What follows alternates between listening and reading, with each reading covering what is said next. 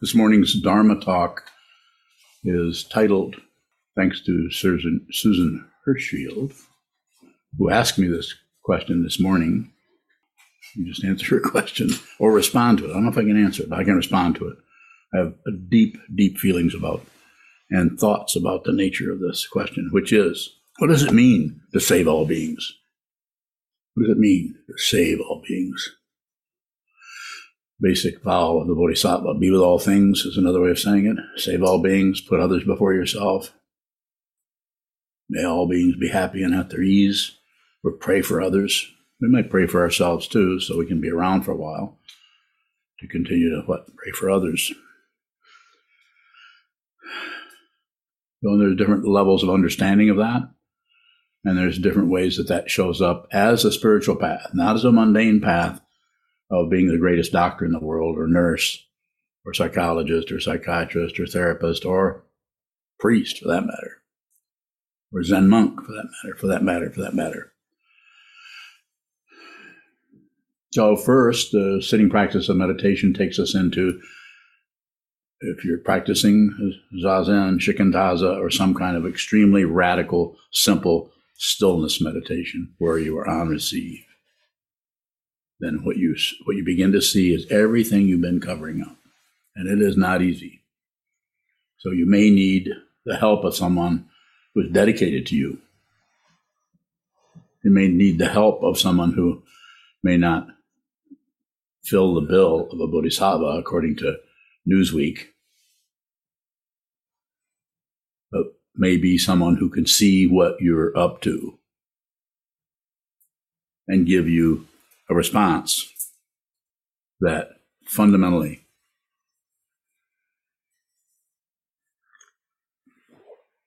addresses your neurosis, your whatever fancy word, your self deception, your bullshit, to use the fancy word for that. And it, but addresses it in a way that it doesn't take your intelligence away from you and makes you a follower or a cult member, which sometimes happens in every so-called spiritual path, and even the true spiritual path that can happen. So the first thing you can do uh, to practice to learn how to do this is to listen to your own mind, feelings, emotions without doing anything with it. When anything arises in the mind stream, the, the sitting practice of meditation, shikantaza, is to train yourself to just watch what moves, watch what shows up, what goes away, what turns sideways, what turns from red to purple. Any kind of simple, radical, radical root movement that's happening there. So you see what's happening. You get so you can see the first instance Trungpa Rinpoche would call it first thought, best thought, which is a little bit over the top. I don't usually use that unless I'm at a loss for words, at a loss for thoughts. Then I might. It's hard to do that because we we don't want to do that. We don't want, want to even put our own sanity uh, in the front row, where we can actually begin to see how crazy we are how, how insanely we grasp after this and reject that. Don't do anything. If there's a separate being, if that's true, there is that par- paranoia is actually true. There is someone that that's in danger and someone that needs to be looked, someone that needs to be put ahead of everybody else because, oh my gosh, what if someone gets ahead of us? So the, that particular vow, the vow to be with all things, the vow to save all beings, is an intention. It's not the relative approach to uh, helping someone getting their feedback necessarily. There might be feedback there. You've helped me so much. There might be gratitude. There might be all kinds of things happening there.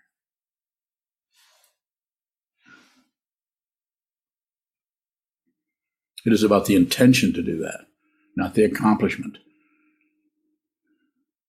Milarepa, to shorten the story there, uh, met Marpa the translator, became his student, and went into retreat for the rest of his life. He didn't necessarily go into the marketplace and begin to hand out candy to children, which could also be done. There's no difference between those. There's a differentiation, and you can pick and choose. You can shuffle it this way, shuffle it that way, deal it this way, deal it that way. But it's the same situation, the equality of sameness and difference. Has to be understood in the awareness, not in the thought process. You know, you really don't need to think. It's quite amazing. You really don't need to. The, when the thoughts just arise out of dependent origination, then there's no one thinking. Your thinking will work, but there's no thinker, as I think it was Stephen Batchelor first wrote a book on thoughts without a thinker or something like that. That doesn't mean the thinker is gone. That's a misunderstanding to look for, I thinking less? No, you might be thinking more. If you if you look for any kind of results, this is a mundane path. Not wrong, go do it. Become a psychiatrist, become a a band leader. Become, become, become. Becoming, becoming. That's the existential approach to this, as some of you may know if you studied that material. Becoming. In this, uh, on this path, there is no real becoming because there isn't anything to start with. It's radically empty of your ideas and thoughts about it. And that's not more thoughts about how empty it is. So this is going to show up differently for each person. Some people may be really threatened by this. I don't know if I can put others before myself. I mean, what about that guy over there? Am I, am I going to put my him or her or them before me when they're insane? That's why you need to do it. You need to respect people's confusion. That doesn't mean go the, to, to an extreme where you don't, where you just block it out because you're so respectful. You're just all about how respectful you are of everyone's confusion. More identity stuff that shows up that fuels the self centeredness and narcissism. I would venture to say, and this is not a, a fact, it just it looks to me from being around for a while and worked with not only the Sangha we have here, which is quite small, but larger Sanghas and also smaller ones, various sizes, over the last close to half a century. Lots of ways of doing this that are different and not necessarily better or worse, but anytime it starts to go into some kind of accomplishment about who's who's got who understands or who's got it or something like that, then we we tend to settle for accomplishment mentality. Not wrong. You can even do that, and as long as you're aware of that, then that will eventually wear out on its own because it will just not get the fuel of what? Ignorance. It won't get the fuel of grasping. It won't get the fuel of aggression, pushing against it. So putting others before yourself is a, when it starts out, it sounds like, hmm, that's, might even be inspired by that but there's no credential there. You may be really, you could say, in a relative sense, fulfilling that vow by just dumping everything into that empty forest called others. Might be dumping, everything into that. All of your energy, all of your love, compassion, devotion, dedication goes towards others. How do you find them? Do you have to start out with a, a world dictator? No. No. Start out right here. Turn around, face the wall, and be kind to yourself. Might be a little difficult to do that when you feel you're not so good, not doing so well, really confused, re- really egotistical. You know those little comments that come up. That's the very nature of ego is to reify either with positivity or negativity or ignorance, passion, aggression, ignorance again, some kind of someone who's a self who's going somewhere, who's not getting ahead, or who's doing not so good, or who's full of themselves, or maybe that's just ego. So, how do we do work with this? We do it with awareness. And how does awareness work? Awareness does not produce a damn thing. Awareness just receives. So, receive the world. Receive. This is why you have all these nerve endings. So you can receive this, touch this, feel this, see this, smell this, taste this, think this. Even thinking is also a receiver. You do not produce any thoughts. But the, that dynamic, that little uh, closed, wrapped, wrapped up ball of darkness uh, with a little dot of light in the middle of it called me. that's being protect, protected by your ego, your self centeredness. Needs fuel. And it gets it from agreeing, objecting. It gets it from any kind of polarity by buying into one end of it, rejecting the other end. Or possibly by seeing that we're all equal. Or that having some kind of pronouncement about our understanding of non duality, Advaita, going into that, reciting what it says in books, or making up our own things. Put others by before yourself by beginning to see, start out saying how you can't do that. You can't really put others. You would rather judge or evaluate uh, or condemn or criticize others.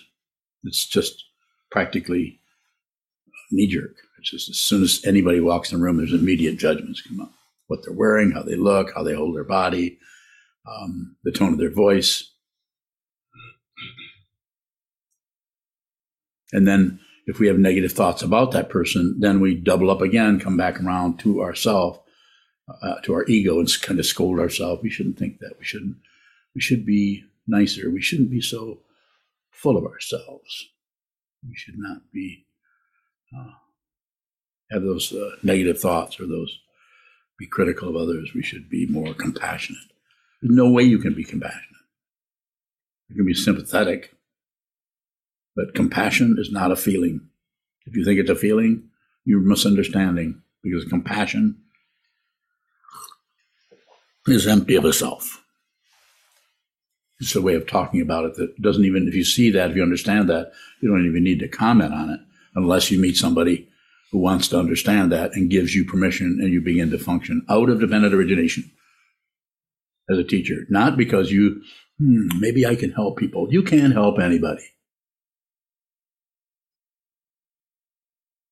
Right? But better keep your trap shut. Receive, receive, listen to people. Listen. Listen, listen to what people that are confused are saying. Receive and don't cover up what you've just received by thinking you know what they said. There's no way you can know what someone said. Relatively, yes, but fundamentally, what is behind that? You'll never know.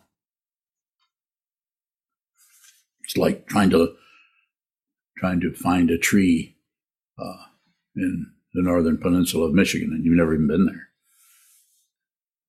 So it's an intention, and you, uh, as a it's different for each person. As a monk, you'll you'll recite that vow over and over and over and over again all of your life until you are not separate from the vow.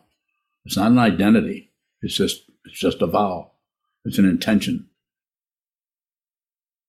And it's not about accomplishing. There's no there's no credential there. There's no no graduation certificate. There's no test. So you might have to start out by saying, I vow to be with all things. May all beings be happy and at their ease.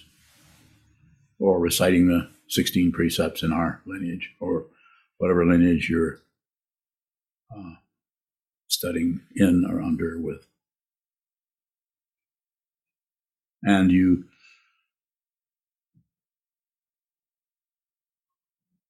you may need to do that through a teacher. If you have a teacher, good.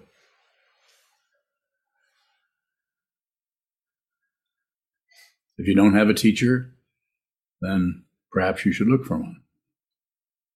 But don't settle for anything. Don't settle. Well, this teacher might be okay. Don't. And I, another thing I would say is don't teach unless you have to. Don't teach out of your relative. Let it, want to give somebody a book, that's fine. But don't you particularly teach someone about Buddhism unless you have to. I mean, if you're, you know, if you're um, have a gun to your head or something, then you might have to do that. And you know what I mean by gun? I don't mean a literal gun. I'm saying that you need that credential because you're really a smart person. You really have a good intellect, and you really you can uh, you really understand what um, Vasubandhu is saying or Dogen. If you know what think what you know what Dogen's saying, you should join our study group and help these poor people.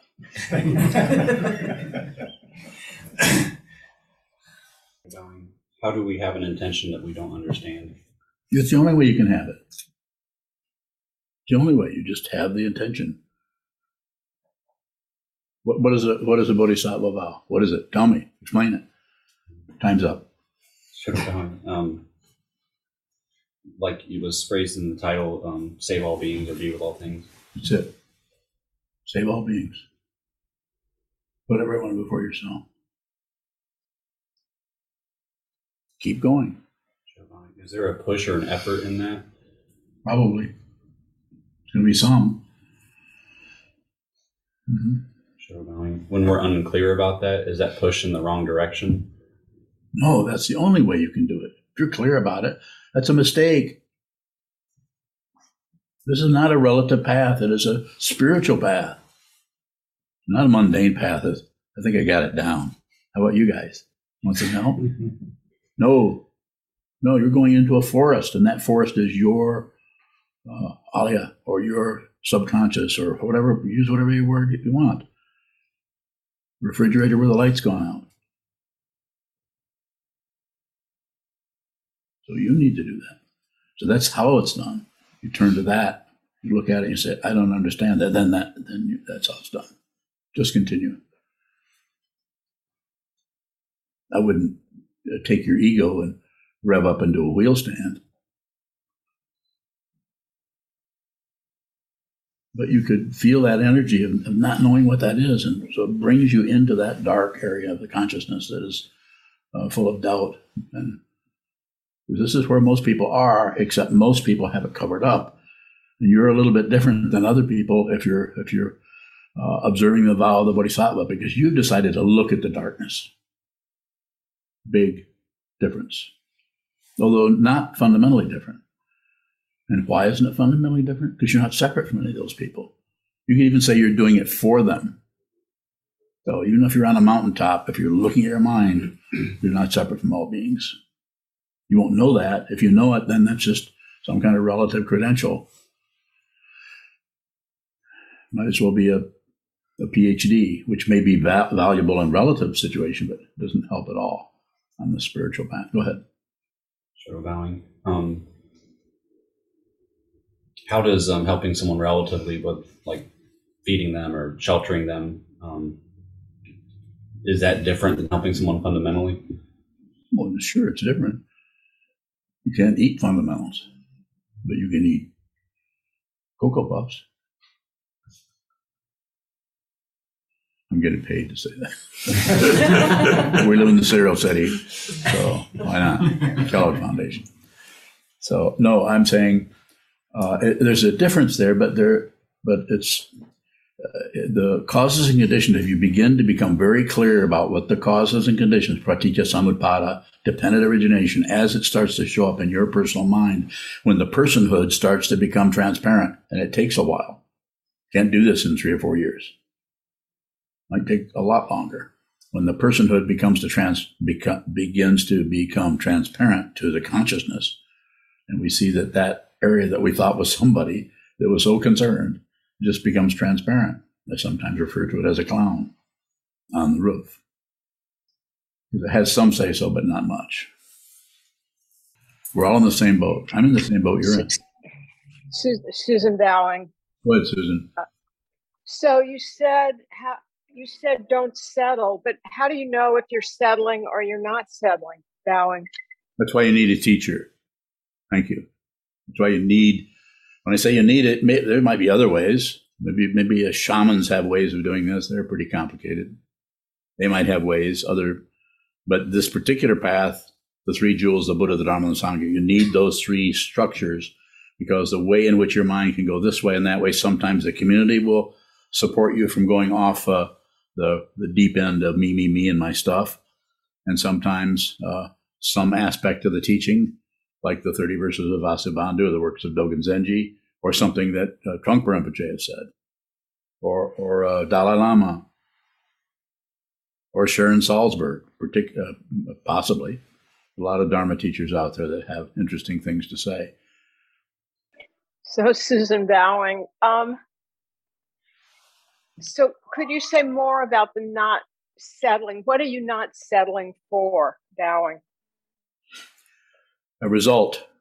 If you're looking for results, I'm not saying that they're uh, evil or that uh, there's some kind of some kind of a transcendental blasphemy or something. I'm just saying that if you're looking for some, as soon as you uh, can you see me on your screen? I can't see you. I know you're out there somewhere. But uh, yes, yes. This is when you settle for anything. When you come to any conclusion, any opinion, we'll settle. We'll come to. If you have opinions, show up. Just look at them.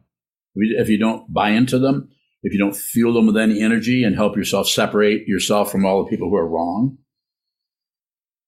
buying into that relative dynamic that human beings have, which is thinking they're special. Then, uh, when you buy into anything, you're settling. Don't accept it, don't reject it, don't look away. Don't believe Buddhism, don't disbelieve Buddhism, and don't ignore it. Uh, you can do that with everything. You can do it with your partner. Just receive. It's an amazing thing to just receive. This doesn't mean your partner won't be really upset with you about your, to them, apparent indifference or stoicism or whatever they might project onto you instead of seeing that you're just present. It's called authentic presence. It has nothing to do with gifts. It's just, you're just there. Just there. And it's not something you can do. It's not something you can maintain. It's always about awareness. Awareness has no fingers. It can't push buttons. It can't do anything. It can't do anything. But it's not separate from anything. And you are actually, if this is a spiritual path for you, you are actually transcending the very physicality that you're attached to while still having a, a cup of coffee, still having a headache, or still scratching the back of your head. Still, physicality is still there. It just doesn't belong to anyone anymore identity is gone. Now, if it's there, if it shows up in force, which it sometimes will, and if there's any shred of belief, disbelief, or ignoring happening in that in that area of the consciousness, then we're right back on the on the um, tilt-a-whirl or the merry-go-round, where we're right and wrong, back up, uh, right and wrong, up and down, back and forth, success and failure, enlightened and crazy, and so on. So just observe. It's way beyond, just to use a relative uh, expression, to help you see that this is uh, distant.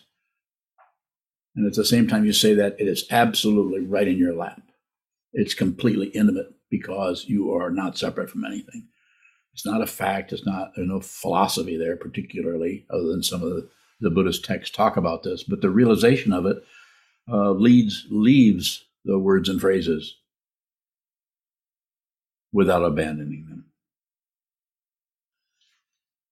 So you may find yourself, to go back to the question, you may find yourself seeing you're starting to believe a particular thing or disbelieve a particular thing. Just notice that. It's not about changing that so you never have an opinion, you never have a, no, you don't have to do anything with it. All you have to do is be aware that your the opinions are looking for somebody to grasp because you're still you still have ears. Your ears will not drop off if you meditate. Well, maybe if you do vipassana, they might. Sorry, no, no politics. Some people need to do. Speaking of that, some people need to do that practice. Sometimes it's very important. Not everybody needs to do shikantaza. Shikantaza is absolutely a gold mine, so to speak metaphorically, for someone who's looking for a, an awareness practice. And for other people, they can't do this. I've had students come here and practice this for a while and just, I got to go, I got to go study with Shinzen the Young. I can't do this anymore. I will not give any names. but and is that correct or incorrect? It's totally perfect. It's dependently arisen. Needs to happen. That person got a taste of this, saw that this wasn't working for them, and went another direction. Jeez, on Bowing. Is there something? Um, what is the non-conceptual aspect of saving all beings? If we could talk about one, we um, can. Yes, that might take a while, but you see that there aren't there, there, beings are not separate. There are no separate beings. There aren't any beings, but you begin to see that here first. And it takes a while out here. This is pretty convincing confusion when it's in your face. First, see it here. And there'll be no congratulation, there'll be no maintenance, You won't know who you are and you won't care. You won't know who you are as an individual. This doesn't mean you forget your name or forget how to drive, or it doesn't mean that you will show up disconnected from the relative world, like sometimes is done, because there's an understanding that it's about going beyond the materiality of the world. But it doesn't mean doing away with it, getting rid of it so you can be more spiritual, which quite often people do. Like the whole idea of celibacy, just insanely attached to uh, men, macho control of things, control, not only control of culture, but control of women. We all know this. You, know, you need to even study history. It's everywhere. More. Jeez, I'm bowing. Once we've received that vow, do we need to concern ourselves if we are if we are saving all beings? It's always the intention. There's no proof. So you would start out by doing shikantaza, zazen, or simple. If you had to do some other kind of meditation, with people who consider themselves students of mine. I can work with someone if they want to do something slightly different. But basically, it's about learning to receive whatever arises, whether it's coming through the kitchen door, it's coming in your mind stream, flying over the house, it's a, a noise down the street, or or it is your own uh, negativity that is triggered by someone out here doing something. All they have to just do this or do that, and suddenly negativity comes up. I'm sure you all have a little bit of an experience of that. That's called dependent origination, and there's no one there if there is someone there, then we'll either push it down or we'll support it by saying, well, if I wouldn't feel this way, it wasn't what she said. Well, look what they did. No wonder I'm feeling this way. So, Jim, why are you feeling that way? I can tell you why I'm feeling that way, Art. Any arts in here? I can tell you. How many times have you been in a conversation where you where you use the otherness to reify your thought patterns so you can continue to be somebody's going somewhere, having some kind of a, you aren't anybody and you aren't going anywhere. There is nowhere to go and there is no one. This is called transcendence. If you're interested, I'm pointing at it. And if you think, oh, he's so full of himself, I think I need someone more holy, more spiritual, more tamped down a little bit, something more sweeter. Yeah. I met one of those. And if you were around him and you, he had your permission, he turned from a feather into a sword. Go ahead. Zambang, you came back to the idea of it's what the intention that's important. What form does our intention take in regards to saving all beings? It probably is going to start out with just how ridiculous it feels to dedicate your life to others. To do a prostration and with the, ad, with the idea is, I'm going to, me, I'm going to save all beings. so, but to do that with the intention to just return to a return. This is why we have in the tantric tradition and the Tibetan tradition, we have hundreds of thousands of prostrations because we, you can't, you can't do it just with the, uh, the, the mind or the body, speech, and mind. You might have to do it with just the body or the body, the speech, and the mind that is addressed through visualization. You may need that kind of a form. But the way I see it, all the visualizations you need are right on that wall. You don't need to generate special ones, deity yoga. Unless you do. And if you do, then I'm all, all about that. Go ahead. Visualize white Tara, green Tara, Chenrezig, Mahakala, whatever. Do that. Do hundreds of thousands of them. Or just sit and face the wall. And then the practice is, is to devote yourself, dedicate yourself. We chant this sutra every morning, most mornings. So it's just a, an ancient way of reaffirming this, the Mahayana path.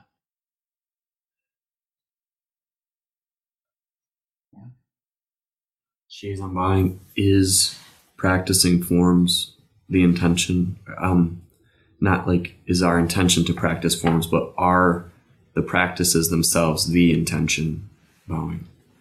For a while. Yes. We need some, we need some, something to touch base with or something to give us some, as we're slowly beginning to uh, train the awareness to do, to uh, uh, move slightly away or slightly in front of the thinking process. This is scary to ego to actually start to lead with your awareness where you don't know. You don't know what's going to happen. Meeting with a teacher can be that way. Certainly was for me.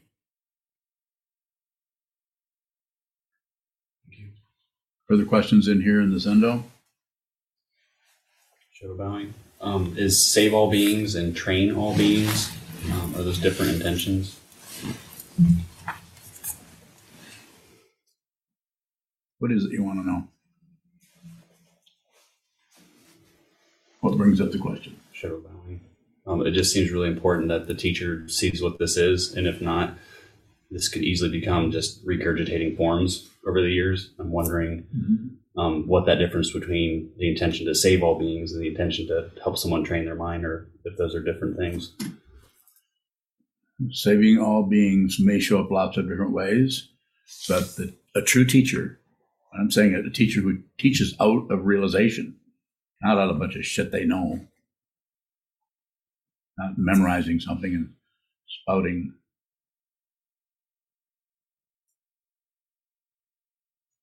reciting some kind of relative understanding of it. They, they actually teach out of what this is. They're looking at it. They aren't separate from it. You're not separate from it. They know that. You don't. You might be trying to believe that, but it's not about belief. It's not about disbelief, and it's not about ignoring. It's, it's you transcend this without without going anywhere. So if you find yourself training people, then it'll just happen uh, situationally. You'll just find yourself in that position. It's like, how do you know you're a teacher? You got students. I think that's what, what was it? Suzuki Roshi, one of his students, way back in the 60s, said, was sitting there looking at him. I have to kind of paraphrase, looking at him and saying, So, Roshi, again, guesswork here is the, the memory area, Roshi. So, what makes me, you, what makes you and I different from each other? And he said, I have students and you don't. You have any students? Keep practicing. But if you do have students, that doesn't mean that you're an enlightened being, because you might be teaching out of knowledge, and some people will settle for just knowledge, especially if it's from someone who is extremely knowledgeable and erudite and has a, um, an intellect like a bear trap. You ever met anybody like that? Where are they at now? Oh, you you have an intellect like a bear trap? In the sense that it's Oh. painful. Huh? In the sense that it's painful. Yeah, I watched it. I think you're pretty close to that. Yeah, but you you've met your demise here, as you probably know. Don't teach unless you have to, and if you have to, you won't be able to help it. You won't be able to. You know, you- won't be able to turn away from it. Save all beings. Junchu, There's a question from Vishal in San Jose. go ahead. He asks, You said you are also in this with us. How are you so sure that this is the way out? I'm not sure of anything, and there's no way out of anything. Nothing, nothing is trapped. Nothing is closed. Realization, liberation is already the case. Vishal, you're just covering it up, or you wouldn't be here. You wouldn't be even listening, even considering this. If you were liberated, you wouldn't be here. But nothing is covered up. That's the realization: is there's nothing to correct, nothing to fix. His Holiness the 16th Karmapa, when he was dying, just before his parinirvana in 1981, said nothing happens. That's an ultimate teaching. Nothing occurs. This doesn't mean that things aren't coming and going and happening and showing up and turning blue for a while and then turning yellow again, or getting sharp around the edges and then being dulled, and being sharp around the edges and then being dulled. sprouting legs, then sprouting wings, then sprouting those other things, But nothing lasts. Things show up and they go away, show up and they go away. But that which, uh, it's like the metaphor for that is uh, your mind is like the sky, doesn't do anything. You might think it's a cloud. The clouds think. The clouds think. Kind of. That one cloud certainly making a hell of a racket. The one in your mind. This is why it's so important to observe so that you and receive, receive, receive, so that you eventually begin to see the the, the substrate under the cover up, which is full, clouded, lumpy with suffering. And that's the suffering of everyone. It's not just your suffering. That's why it's why the Bodhisattva path is such a powerful path of uh, liberation, of wisdom, of freedom, empty of any accomplishment, empty of anyone on the path. When you say don't teach, um, and I'm looking at the great pre- uh, precept of don't hoard teaching. Mm-hmm. Um, what what is it to hoard the teaching? You're hoarding the teachings if you think you know what the teachings are, and you actually cover up the teachings with your interpretation of the teachings. That's hoarding the teachings. The person's buying into what someone three years behind you and studying the Dharma is starting to believe the things that you're saying about the Dharma and your understanding of the, of the Dharma and your understanding of ethics and how teachers shouldn't do this and they better act this way. This is aggravating as hell. Go ahead. What is understanding the Dharma that's not an understanding of the Dharma? What? Not my individual understanding of it. Or what is understanding the Dharma that's not my version of it? What, what do you think it is? Ondo, answer his question. You're a monk. Answer his question.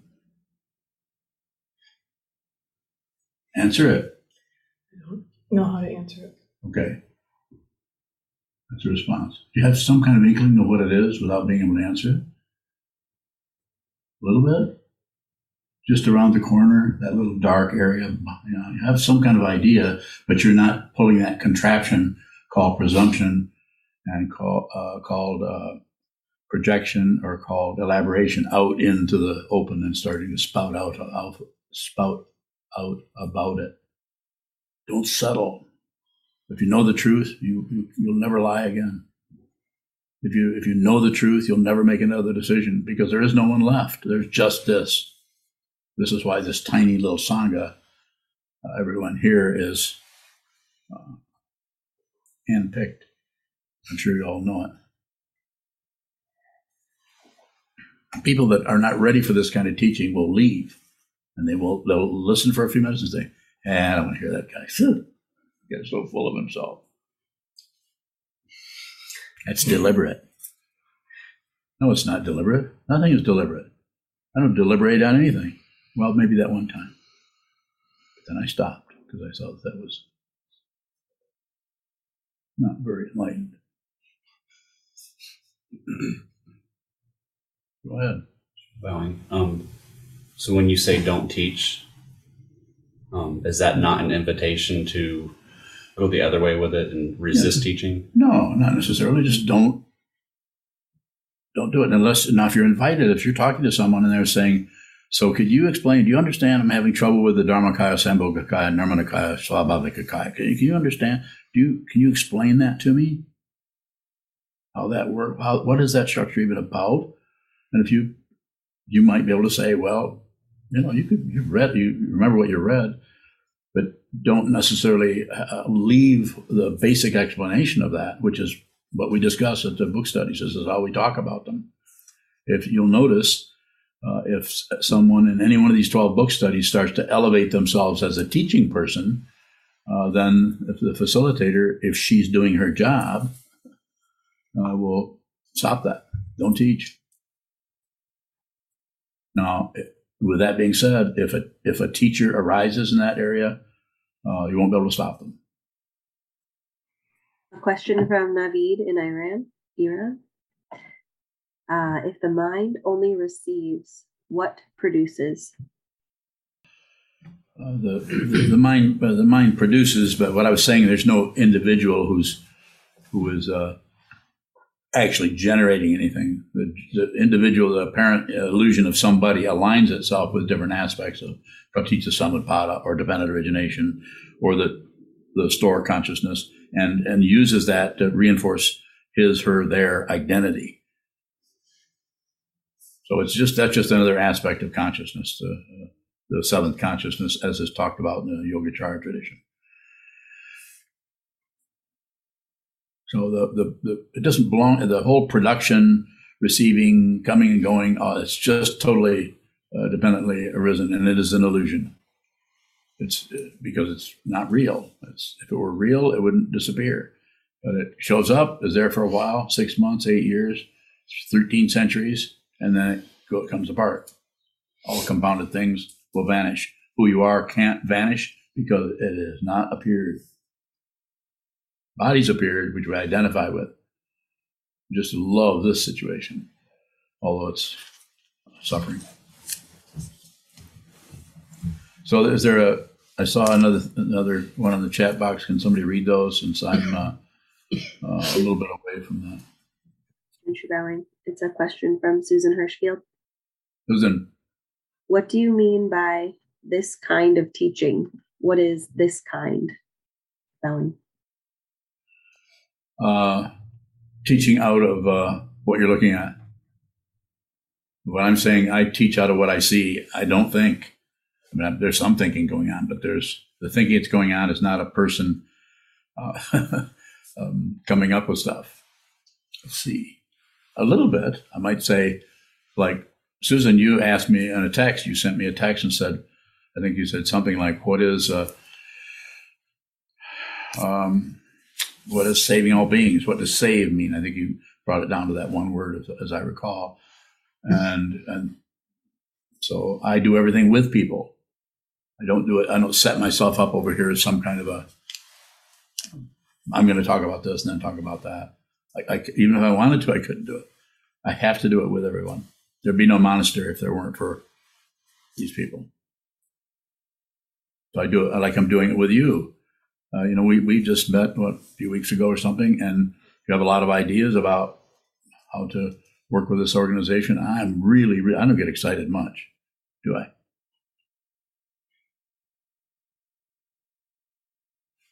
Somebody are going to argue with me? I was gonna say, yes, you do.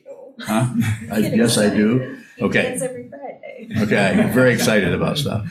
But the excitement is, uh, let's see, how can I qualify that? Is self-existing. Rangjung excitement.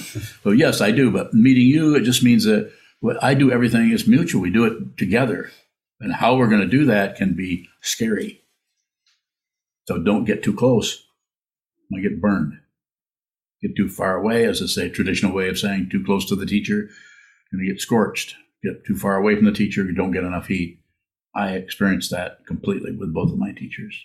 I had other teachers, but the hot and cold part was just with uh, Trungpa and Kobun.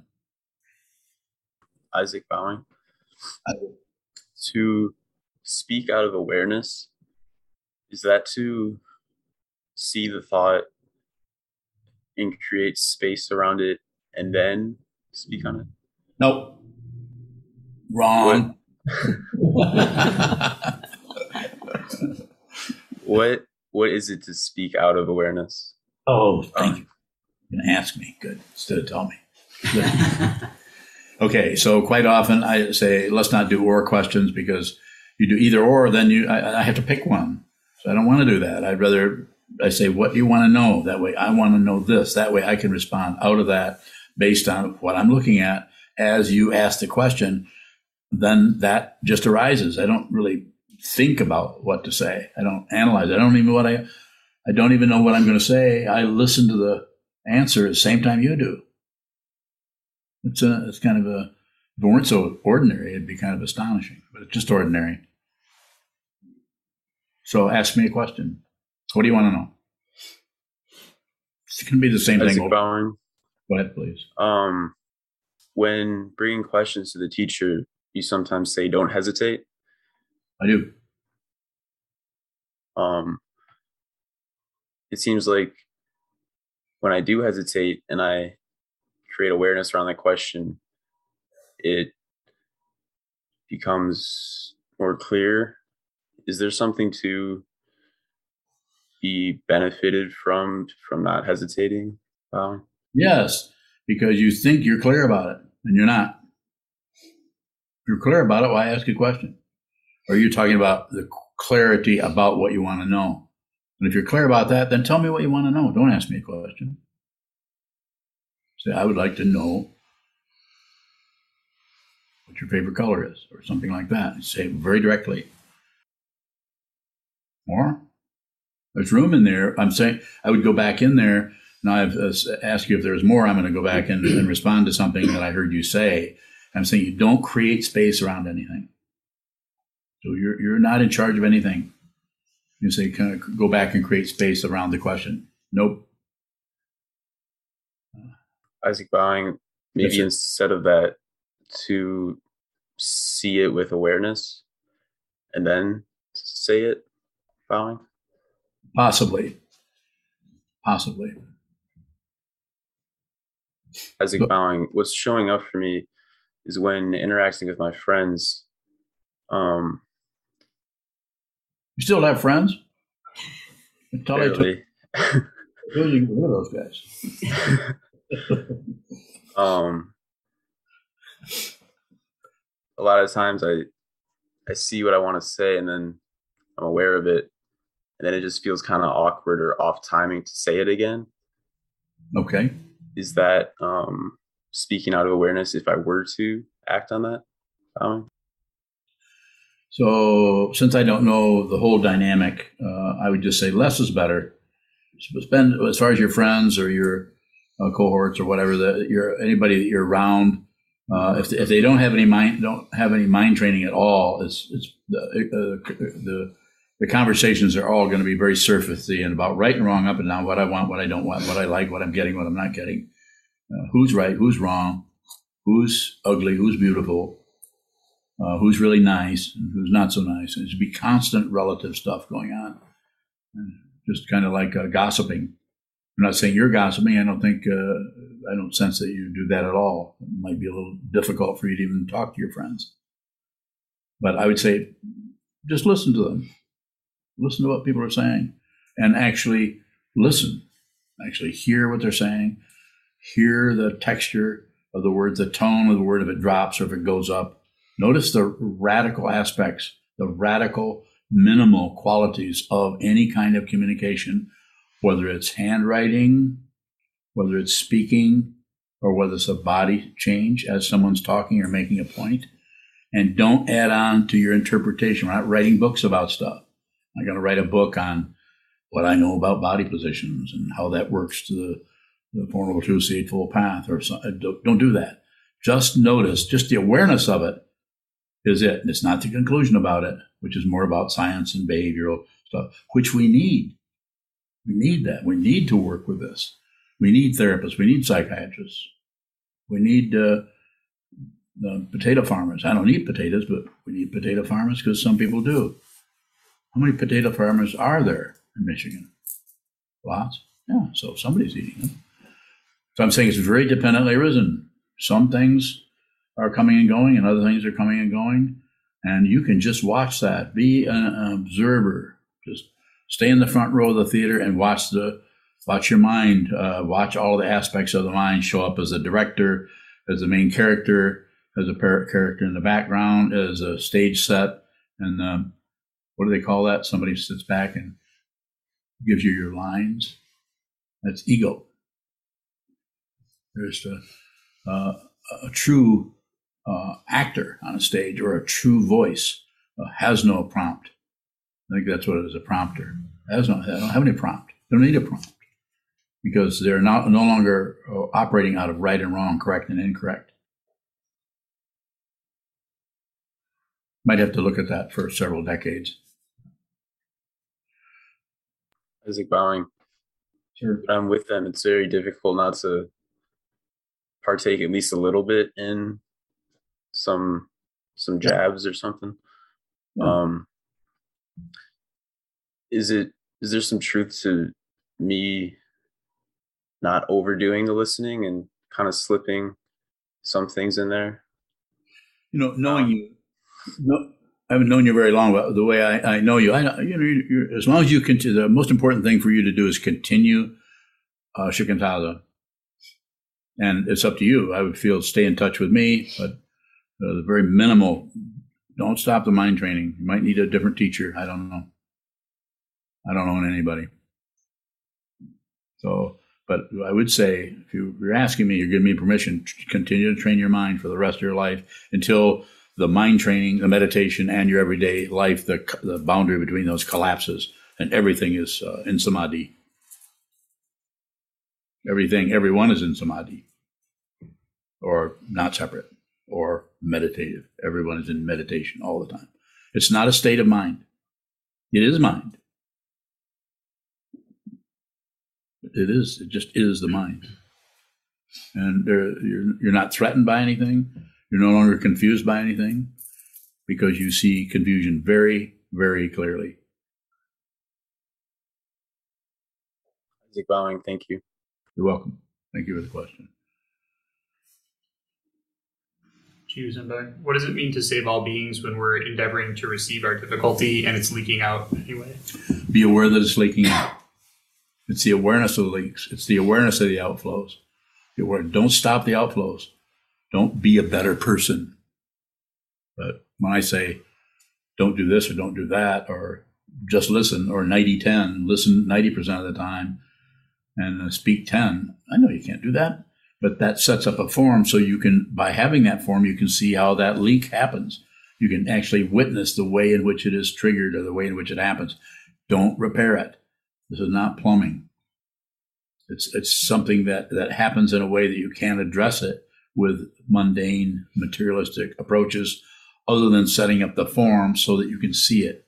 It's like you set up we set up a form in a monastery, and then we come in and we watch what moves. We don't accept it, reject it, or look away, and eventually we transcend. Well, transcend is just a, a relative way of saying that you don't you see that things and space are not two different things. They're, have, it's an incredible example of uh, perfect communication, cooperation, collaboration. Something arising in space. It's like the cloud uh, uh, cooperating with the sky. It's doing it all the time. Lightning and thunder is not wrong. It's dependently risen. Sunlit clouds are not wrong. Are they? I should name I should name you Thunder and Lightning instead of Sunlit Cloud. I could change your name. What, what's your private name? Mirror Mountain. Yeah, that's good enough. We'll just leave it at that. I won't change your name to Mirror Mountain. Jesus, how do I not kill my thoughts when I'm killing my thoughts? Just watch the murder. Just watch it. This is this is a, a first or grave precept not to kill. You can't help but kill. You're going to eat for your body. If you're going to eat, you're to have to kill something, and it's alive. I don't care if it's uh, um, bananas or celery. You're to have, it's to die if you're to live. Uh, but what what what happens is people start to idealize that and say, "Well, I don't kill anything. I don't eat anything that has eyes or anything that has a mommy." It's just horrible stupidity that does that. Doesn't really isn't really responsible for the constant life and death process that's happening in the world. We actually take our heart out of it and and seal it off over here with some stupid concept like I don't need anything that has eyes. And who's looking at you and who's listening to you? Celery, listening to you. And I'm not just kidding. As uh, Suzuki Roshi once said a long time ago, said, if if somebody's watching you, you can hide from them. But if nobody's watching you, you can't hide from yourself. Similar situation. Just observe. There's no way to do it right. There's no way to do it wrong. But there's a way to not do it, and that's to not do it. So just keep going. It might not look like you're getting anywhere, and fundamentally you're not, because that's a materialistic approach to it. But just continue. This is why you need a teacher. It's why I needed a teacher. And I'm not here marketing myself as a teacher. though it may seem that way. I would say don't do anything uh, unless you have to, including listen to me. Should I be Good meaner? job, Valerie. Should I be meaner to you, or what do you guys think? Am I mean enough to Juzan? Nobody's voting. okay. Who was it uh, asked the question? Um, Good job, go ahead, Sogada. Um, you spoke of um, repeating, we recite the vow over and over again until we become the vow. What does it mean to become the vow? Valerie. You probably would stop chanting it. I mean, you may or may not. It won't make any difference. It'll be situational. If you're with people that are chanting, you'll chant with them. If you're not, you won't feel like you're missing something, or you should be doing something else. Someone who is uh, who is clear, or shall we use the exact word? Someone who's awake is not concerned about. There, there's nothing, no one there, so therefore everything that happens is perfect. Go read Longchenpa. You want a good dose of that kind of teaching the Tibetan master, Longchenpa. Everything is perfect. This doesn't mean there aren't things that are off or that are killing people or horribly, horrible misunderstanding of, of everything, where there's intense suffering, human beings killing their own kind. It's a fear based. We've got to kill the people who are against us or, in order to feel safe. Ian Bowing. Ian, go ahead. What is it to get enough heat from the teacher? What? What is it to get enough heat from the teacher?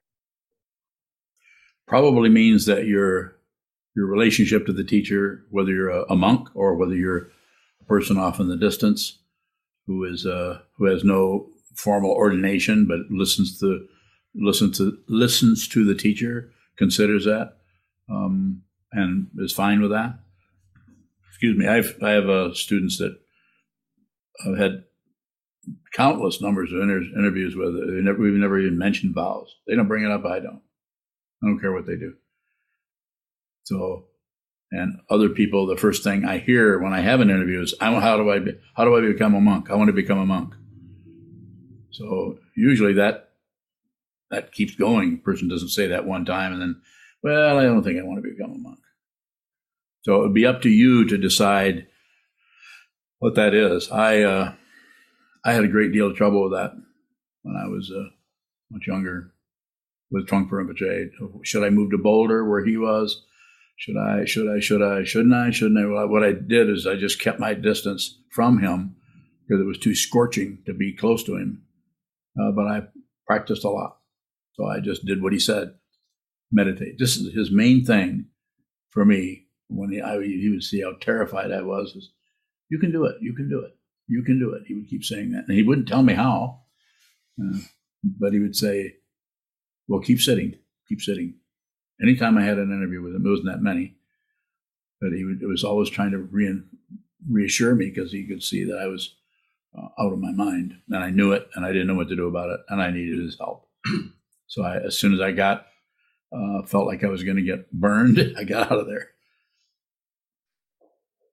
So uh, to respond a little bit more, um, elaborate a little bit more on that, uh, Ian, I would say each person will be different. Uh, each person will will know. Uh, sometimes, uh, anytime I meet someone, I, I feel like I've known them forever, and even if they leave and go somewhere else, there's no nothing to correct. If you come this way, if you don't care for this teaching. I'll, I say it over and over again. Go do something else. Don't waste your time or my time. Go do something else. Find it. Find a better teacher. Go study under a famous teacher like um, Sultan Leon or or the Dalai Lama or well Thich Nhat Hanh. He's gone, but he had thousands and thousands of students. And was he a good teacher? Probably. I don't know. So Ian Bo- Bowing. please. Um, what is the main thing I should be doing? train your mind. Find out who you are. Uh, Do something, some practice every day to, that will help you It could be reading. It, it could be, should be some awareness practice. Uh, you know, at least some time each day to uh, strengthen uh, that area of the awareness instead of that area of the thought process that is tied up with the self-centeredness, the narcissism. So that's what you should do. Just set it up. If you need my help, you know how to find me. If you don't need my help, do whatever you want. Now, somebody who somebody who lives here and is fully ordained monk, uh, they need their their uh, my uh, interaction with them is much closer, and is and why is it that way? Because it's mutual. They they know they would nobody's marketed anything to anybody, but they know that they need this, and I know that out of the vow that I received, and and now I feel like I am. It's not some kind of a big bragging point. It's not even anything at all. Just a way of talking about consciousness. Further, yeah. Bowing. No, thank you. You're welcome. Thank you for the question. I'll take one final question and then we'll close. Anyone in here? Didn't Kelly? Didn't you have one a while while back? Forget what it was. No. Want to ask me? Kelly Bowing. Um, was just wondering if you could say more about meet people where they're at with Save All Beings. So, good one. So, to meet people where they're at, Kelly wants to know how does the meet people where they're at, how does that tie in with Save All Beings? So, you aren't going to be able to help somebody fundamentally unless you listen to them and see what is going on, not from the point of view of analyzing. And you being a therapist, you do a lot of listening. You can't really do you can't do that unless you listen a lot. So I would say just receive, receive, receive, receive what what they're saying, listen, and if you can, don't abandon uh, what they're saying for what you think they're saying. When somebody is talking to you, just hear the words, just hear the texture, hear the tone go up and down. Watch their body movement. If it goes from this to this, watch right where they're saying a particular verb or noun or something like that. Watch if the body uh, movement changes. Don't abandon what you're seeing for what. Oh, that must mean that they're this or they're that or they're. Don't do it. Just watch. just enjoy it. Enjoy the sound of the voice.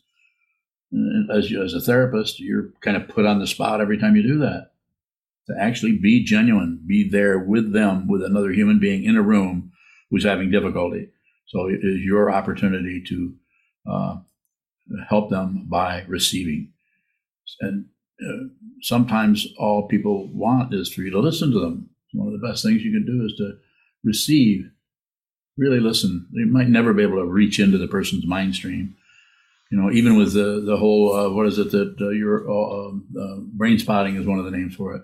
That's a powerful thing that works with deeper levels of consciousness that just uses the eye movement to access that. So sometimes that's helpful. It brings someone into areas of consciousness, and all you've done is stick around or something. And then the other one that you do, I can't remember the name of it. The, EMDR. EMDR. It's it's the person who developed brain spotting. Yeah. He was an EMDR therapist for most of his career. I see. So they're very similar. So these people are developing this are still in the mechanical aspect of consciousness. They're not working with uh, with uh, uh, deeper levels of consciousness that we that come out of uh, intense awareness practice or shikantaza or uh, shamatha vipassana even or or uh, deity yoga and other forms. So um, it's just listening, smelling, tasting, touching, hearing, and, any thoughts that arise uh, that are triggered, you could say, by what someone is saying or doing. Just observe those. They're just you know lightning bolts or rainbows. It's just phenomena, phenomena, phenomena. And by watching phenomena without grasping, by watching phenomena either from someone's voice or from your mind stream being triggered, the way to say of saying it, that by just observing that, one begins to see the fundamental spaciousness of everything, of your mind, of their mind. Fundamentally, see you're not separate from them. You're just as crazy as they are, but you know it, and they don't, and therefore they're they, they might as well be walking through a carnival and just not realizing that walk by a tilt-a-whirl, it's going to get a hold of them. Walk, walk by a, a Ferris wheel, it's going to get hold. They're susceptible to everything because they're so. The word I often use is porous. The consciousness is not understood, so therefore it's unprotected. So there, uh, therefore, it is vulnerable to everything, addictions, um, abuse from others who get their safety by abusing others. That's how they protect themselves. They find people that are wrong or bad or they don't like, and they abuse them. I don't need to say any more about that. You already know. More? Kelly Bowing, the more that I'm a student of yours, the more you're kind of there in those sessions. And sometimes I feel like they need to talk to you more than they need to talk to me. But um, in terms of meeting them where they're at, if there starts to be some curiosity about you and about this, I want to say, is it okay? But I, I do kind of pass that along a little bit, and then it's up to them to A little do what bit. they do with it. Very, very little. No promotion. I mean, um, if, someone needs to do this, uh, then you know. Sometimes say, make them drag it out of you. Like if they say, "Well, what, what do you do? You seem to have it together, or whatever," you can immediately say, "Not really," or whatever you would say. But you could say, "Well, I, I meditate," and then then go on. But don't teach meditation to anyone unless there's some kind of they want this. This is very hard to do. It's not just a. Uh, it's not as easy as some forms that, that have that are more like closing your eyes and going into a, a, a semi-sleep state, which is much more comfortable. But vipassana is not wrong. It's it's easier to do. So I, I wouldn't promote anything. That being said, uh, if uh, at the Karma House there might be a, a structure whereby when once the structure is there as a form, that way they're not on their own. They can come in and come to a class, not on Buddhism, just on mind training, how to actually see what's happening in your mind stream, very simply. And they may need uh, what we call the religious or spiritual orientation towards it, and they may not. So, simply put. More? Hmm? You're just right there. Who is? You. And where? You're everywhere. oh, that sounds like a cult. I don't want any cults. So, uh, and so are you. You say you're everywhere, and so are you everywhere. It's just that we we shrink down into this little paranoia, you know, about you know, if you just get up and walk down the street, as soon as you walk down the street, you're everywhere until something happens that creates that area of the mind that that shrinks up and it's like a tight fist in your heart. And um, you, know, you can train your mind to not go to war with anything, especially your own emotions, conflicting emotions. I think it's almost supper time, isn't it? okay, somewhere. Okay, we can uh, uh, dedicate the merit. May the merit of this penetrate into all places, so that we and every sentient being together can realize the Buddha's way.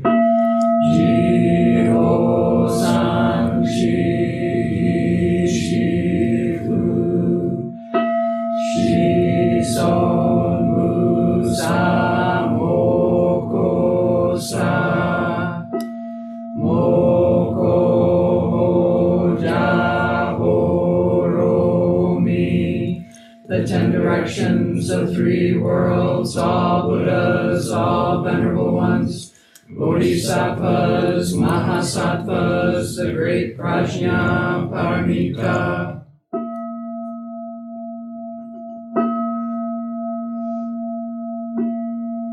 O Buddhas and Bodhisattvas of the ten directions and the three times, please hear us. Please come down out of the light and protect Sokukoji Buddhist Temple Monastery, our Sangha, families, friends, and visitors. Heal everyone who is unhappy, sick, or suffering, and fill them with light. If you value the teachings of Sokuzan and you would like to support his teaching work and the functions of Sokukoji Buddhist Temple Monastery, which also supports monk and practice residents, please consider giving a donation by visiting our website at sokukoji.org.